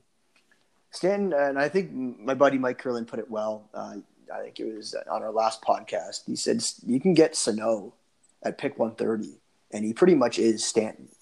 With he has, he, I can't argue with that. I, I'm he's, totally. he, what did he call it? He referred to it as Stanton light, and mainly it's he's injury prone. Um, I don't think he's going to hit for a good average. I'm not even sure what his lineup position is going to be when it's all said and done. Like I think Gleyber Torres should be the number three hitter. Um, I don't know where he's going to bat in that lineup. To be honest with you, you got you got Judge, you got Torres. I'm, I'm not looking at roster resource. That's a que- that's actually a question mark about both of those guys then for me because it's a stacked lineup. It's tough Let's to- see. I'm, I'm pulling up roster. I Resource bet you. Right. I bet you. Roster Resource is going to have he'll Gleyber. high. he'll have he'll have Stanton four probably. I was going to say. I bet they have Gleyber at three and Gary Sanchez fourth. So they have it: LeMahieu, Judge, Torres, Stanton, Sanchez, Gardner, Urshela. Okay, so okay, so they have Stanton at fourth and Sanchez fifth. Okay, well, yeah, no, you know what? I, their, their lineup's not as quite as stacked as I was picturing in my head. So yeah, Stanton should bat fourth in this case. Um, I would I just, I, fourth I was, I was. I was, I was just thinking back to the postseason. I think he was batting quite low in that lineup during the postseason. Well, well, I'm kind of with you though. I, you know, I, it's sort of a theme with me maybe that I just don't like to draft players where I don't know what to expect. Like, I'm perfectly happy. Let's take Eloy. I'm, I'm, I'm avoiding him at 55, but with Eloy, I, I kind of know what to expect. So if I'm getting a value on this and I'm able to say, you know, let's say this was like the 10th round, right? And I'm going to say, okay, well, I, I like Eloy for 35 home runs. Of course, it could be way, way upside from there, but uh, and I like him for like a 270 something average, but of course it could be upside from there. Well, then, yeah, I'm going to take him. I, I, just don't do it at pick 55. But with uh, Vlad, Vlad's a good example. With him, I don't, I don't know what the floor is on home runs. I don't, I don't know what the upside is on batting average for his second year as a 21 year old, you know? And, and so that's kind of what goes for Giancarlo as well. Like, you know, I don't know that he's really going to hit for batting average. So I think I think the floor could be, you know, 240 something, 250. Um, you know, Steamer has him for 49 home runs, and that's why people are drafting him up here. I'd take the under. like eh, you can pretty much tell me anybody, and I'm going to take the under on that. Could he hit it? Yeah, he could hit 60 because he's Giancarlo Stanton. I just like these are not the kind of things I like to bet on. I like to sort of say, okay, here's what I think I'm getting in in each of the five categories. So that's the floor. I'll take anything else as gravy, and I still like the player at this price. And about you know about Giancarlo, at least even in the fourth round, I just I can't do that. Yeah, I'm with you. I think we're I think we're on the same page there. All right. What what about these other four here? Kershaw, Suarez, Morton, and Machado. I'm with you on Morton. I like Morton a lot. Um, Machado, uh, like the price, you're not paying a huge price from like last year. Um, I know, I, I know uh, people that took him third overall last year before before he signed with the, the Padres when it was potentially that he was going for the Yankees. Yeah. Uh, um, so, I'm, so I'm, not, I'm not I'm not in on any of them per se, but I'm not. I wouldn't say any of them are an avoid to me. I would I would agree with that. I, I think you know I have no shares of of anyone besides Morton here. Um, I, I'm not out on Kershaw. Kershaw did had such a good year last year, and he's had such a good last decade that uh, you know it's hard for me to say anything bad about him. I mean, the strikeouts are just not as there's, there's not as much potential there as other guys, but he could be really good on ratios. So I just don't know what to think about him. I'm just I'm just going elsewhere because, like I said, I usually have two pitchers by now, but um, but also uh, with Suarez and Machado, I would say that I'm not. It's not like Stanton where it's a hard avoid for me. It's like Kris Bryant where I'm like, yeah, this is this is a guy who I probably know what I'm getting, and it's probably good here. But is it? You know, it, I I don't I don't I think I can fill that position, uh, which I guess just so happens for all three of those guys to be third base, uh, unless you want to play Machado at short. Uh, you know, or, or, Kris Bryant in the outfield. But like, I see all those guys as decent third basemen, and you're not paying like first round or second round value. But I just think you can get good first baseman uh, a couple rounds later too. Uh, I'm sorry, third baseman. I'm not not speaking very well, but I think you get. You can, my... fi- you can you can find the honey hole. Yeah, exactly. oh man, it's all about the honey hole. Exactly. Well, uh, anything else you want to say about any of those guys? I don't know if you agree with me on like Machado and Suarez. Like they're fine. Um, yeah, yeah. I'd rather I'd rather take Bryant over Machado despite the position flexibility. I just okay. think he has I think he has more upside in the power. I think I think people people are saying that his power is capped at thirty. I don't know. I don't remember who said that, but I think who? Bryant, Bryant or yeah Bryant. Oh, I don't think it's capped. I mean, he hit thirty nine one year. I just think uh, he doesn't profile as a guy with with like absolute light tower opposite fields power. I, opposite fields is probably the best way to say this. Like, um, I'm not looking at his his like spray chart or his home run profile, but like Manny Machado has at times in his career at least hit the ball a lot harder than Bryant. I'm with you. I don't I don't think Manny Machado is going to do it again. I, I don't I think Kris Bryant might have a better chance to well, I, you know, I, I'm not giving one guy the edge anywhere at batting average or home runs. I think Kris Bryant might actually give you more value because of the counting stats. Um, I don't know. Machado certainly didn't have a good season last year. Um, I I don't know that I don't want to say that San, uh, San Diego is a bad lineup, but but yeah, I wouldn't doubt Kris Bryant's ability to hit 30 plus home runs. Yep. But anyway, yeah. I think we're just kind of met on some of those guys. Um, yeah. Well, I'll tell you what. That's the end of the fourth round, and this has already gone pretty long. So why don't we just cut it off there, and maybe you can come back sometime and and talk some more guys. Uh, I love just kind of taking a pulse on the ADP, and I think it's really useful for people to, you know, whether they agree with us or not, they can at least think about what they're getting from each player. Because to me, that's the thing. It's like, okay, well, why would I draft Brett in the first round? You know, like what's reasonable for me to expect um, that makes him worth it? Like if I if if if I'm you know Joe Schmo disagrees with me, Zach, and he thinks uh, Bregman's going to hit 40. Absolutely. He might hit 45 and, you know, he's going to hit 300 easily. He might hit, you know, higher. Then, then they can sort of make the case that we're just wrong and he's going to do that. And so he's worth 10th pick overall. And I would, I would agree. He might, he might be worth that if you could count on those things.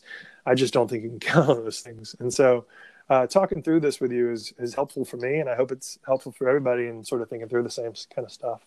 Yeah, it was definitely helpful for me. Um, I think you you you um, enlightened me on certain players like Realmuto and Morton. I'm actually higher on than when we first talked, for sure. Hey, good.